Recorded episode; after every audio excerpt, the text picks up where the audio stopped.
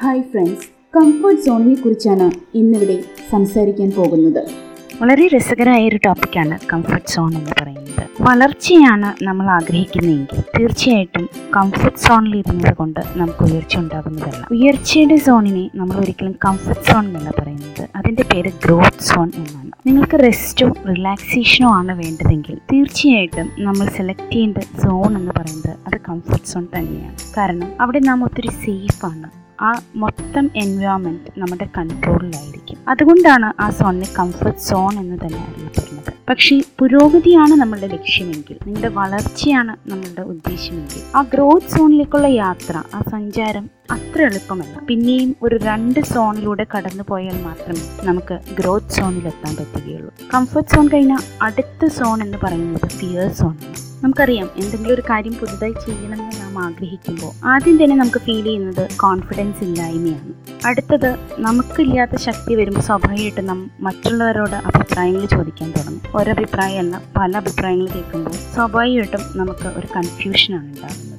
പിന്നീട് പലരും എക്സ്ക്യൂസസ് കണ്ടെത്താൻ തുടങ്ങും. എനിക്കത് ചെയ്യാൻ കഴിയില്ല. അത് മറ്റൊന്നും കൊണ്ടല്ല. ഇന്നിന്റെ കാരണങ്ങൾ തിരക്ക് കൊണ്ടാണ്. ഇങ്ങനെ ഏതെങ്കിലും രീതിയിലേക്ക് ചില എക്സ്ക്യൂസസ് കണ്ടെത്തിയിട്ട് നമ്മൾ ആ ഫിയർ സോണിൽ വെച്ച് തോൽവി സമ്മതിച്ച് തിരിച്ചു പോവുകയാണ് ഉണ്ടാവാറുള്ളത്. ഒരിക്കൽ അവിടുത്തെ ഭയത്തെ നിങ്ങൾക്ക് അതിജീവിക്കാൻ കഴിഞ്ഞാൽ ഇതെങ്ങനെയാണ് ചെയ്യേണ്ടത് എന്നുള്ളൊരു ചിന്ത നമ്മളിൽ എത്തിപ്പെടും. ആ നിമിഷമാണ് അടുത്ത സോണിലേക്ക് നമ്മൾ കടക്കുന്നത്. ആ സോണിന്റെ പേരാണ് ലേണിംഗ് സോൺ ലേണിംഗ് സോൺ അത്ര എളുപ്പമുള്ളൊരു സോണല്ല കാരണം ഇവിടെ ഒരുപാട് പ്രതിസന്ധികളുണ്ട്. അപ്പം ഇതിനെ ഓരോന്നിനെ തരണം ചെയ്ത് തന്നെ നമുക്ക് മുന്നേറാൻ പറ്റുള്ളൂ. അപ്പോൾ ഈ സോണിൽ നമ്മൾ പഠിക്കുകയാണ് എങ്ങനെയാണ് നമ്മുടെ പ്രതിസന്ധികളെ നമ്മൾ നേരിടേണ്ടതെന്ന്. ഈ ഓരോ പഠനവും നിങ്ങളുടെ ഉള്ളിൽ ഒരു പുതിയൊരു സ്കില്ലിനെ ഡെവലപ്പ് ചെയ്യാൻ അല്ലെങ്കിൽ എങ്ങനെ പ്രതിസന്ധികളെ തരണം ചെയ്യാനുള്ള കഴിവ് നിങ്ങളിൽ വളർത്തിയെടുക്കുകയാണ് ചെയ്യുന്നത്. ചുരുക്കി പറഞ്ഞാൽ അതിന്റെ പഠനം കഴിഞ്ഞു കഴിയുമ്പോൾ ഇതും നിങ്ങൾക്ക് ഒരു കംഫർട്ട് സോണായിട്ട് മാറിയിട്ടുണ്ടാവും. അപ്പോൾ ഒരിക്കലും ലേണിംഗ് സോണിൽ നിങ്ങൾ അഡ്ജസ്റ്റഡ് ആയി കഴിഞ്ഞാൽ അഡാപ്റ്റഡ് ആയി കഴിഞ്ഞാൽ കംഫർട്ട് സോണിന്റെ ആ സോണിന്റെ അതിരുകൾ ആ ഒരു ഏരിയ വിട്ട് ലേണിംഗ് സോൺ വരെ വലിഞ്ഞു നീങ്ങി എന്ന് വേണമെങ്കിൽ നമുക്ക് വിശ്വസിക്കാം.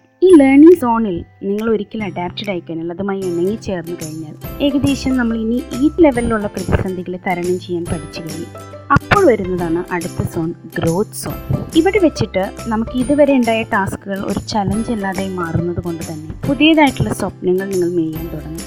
പുതിയ പുതിയ ലക്ഷ്യങ്ങൾ കണ്ടെത്താൻ തുടങ്ങും. പുതിയ പുതിയ ആവശ്യങ്ങൾ. എപ്പോഴും നാം അങ്ങനെയാണ്. ഒരു ലക്ഷ്യം വെച്ച് അത് പൂർത്തീകരിച്ച് കഴിയുമ്പോൾ പിന്നെ നമുക്ക് അടുത്ത സ്വപ്നം വരാൻ തുടങ്ങും. അങ്ങനെ ഒരു അടുത്ത സ്വപ്നം വരുന്നതിനെ നിങ്ങൾ അതിമോഹമായിട്ടൊന്നും കാണേണ്ട കാര്യമില്ല. അത് വളർച്ചയുടെ ഒരു ഘട്ടമാണ്. കഴിഞ്ഞത് വരെയുള്ള ലക്ഷ്യം നാം നേടിക്കഴിയുമ്പോൾ അടുത്തൊരു ലക്ഷ്യത്തിനായിട്ട് മനസ്സ് കൊതിക്കുന്നുണ്ടെങ്കിൽ അത് നിങ്ങളുടെ വളർച്ചയാണ്. അഞ്ചാമത്തെ വയസ്സ് നമ്മൾ പിന്നിട്ട് കഴിയുമ്പോൾ ആറാമത്തെ വയസ്സ് കൊതിച്ചുകൊണ്ടിരിക്കുക അല്ലെങ്കിൽ ആറാമത്തെ വയസ്സിലേക്കുള്ള പ്രയാണം. അതാണ് അടുത്ത ഏറ്റവും അവസാനത്തെ സോൺ എന്ന് പറയുന്നത് ഗ്രോത്ത് സോൺ. ഇവിടെ നിങ്ങൾ പുതിയ ലക്ഷ്യങ്ങൾ കാണുന്നു പുതിയ ആഗ്രഹങ്ങൾ കാണുന്നു പുതിയ സ്വപ്നങ്ങൾ കാണുന്നു. അങ്ങനെ ഓരോ ലക്ഷ്യങ്ങളെയും നിങ്ങൾ ഇവിടെ വീണ്ടും ഇതുവരെ കിട്ടിയ ആ കോൺഫിഡൻസോട് കൂടി കഴിഞ്ഞ കാര്യങ്ങൾ എങ്ങനെയാണ് നമ്മൾ തരണം ചെയ്തത് ആ അറിവും ആ ആത്മവിശ്വാസത്തോടും കൂടി നിങ്ങൾ വീണ്ടും പുതിയ ലക്ഷ്യങ്ങളെ നിറവേറ്റാനായി വീണ്ടും നിങ്ങളുടെ സഞ്ചാരം തുടങ്ങുകയാണ്. അപ്പോൾ ഈ ഒരു പ്രോസസ്സിലൂടെ കടന്നു പോകുന്നവർക്ക് മാത്രമേ കംഫർട്ട് സോണിൽ നിന്നും ഗ്രോത്ത് സോണിലേക്ക് എത്തിപ്പെടാൻ പറ്റുകയുള്ളൂ. അതിന്റെ ആ യാത്രയുടെ ഇടയിൽ ഫിയർ സോൺ കടന്നു പോകാതെ ആർക്കും എത്താൻ കഴിയില്ല എന്ന